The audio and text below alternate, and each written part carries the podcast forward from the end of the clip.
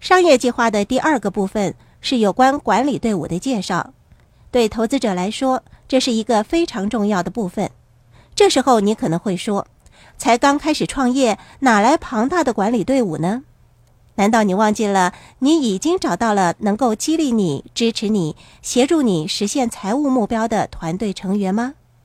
也许他们不是你公司里的员工，可是他们实实在在是你团队的一员呢。举例说，在我的商业计划里，必定有戴安·肯尼迪这个名字。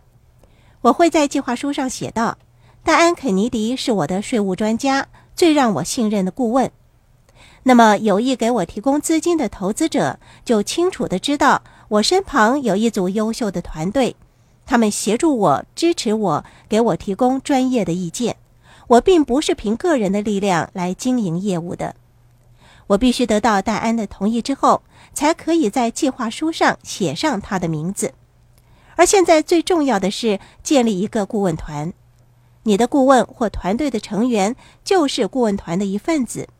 这个顾问团是专业人才和知识的荟萃，是一股协助你的企业迈向成功的巨大力量。投资者要知道的是，你的顾问团中有哪些成员，这是他们最关心的。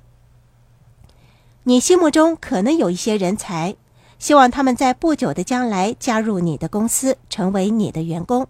我建议你预先做出安排，跟他们说：“我希望你能够成为我的团队成员。”先担任我的顾问团成员吧，在我筹集到足够的资金之后，希望你能加入我的公司，受聘成为我的员工。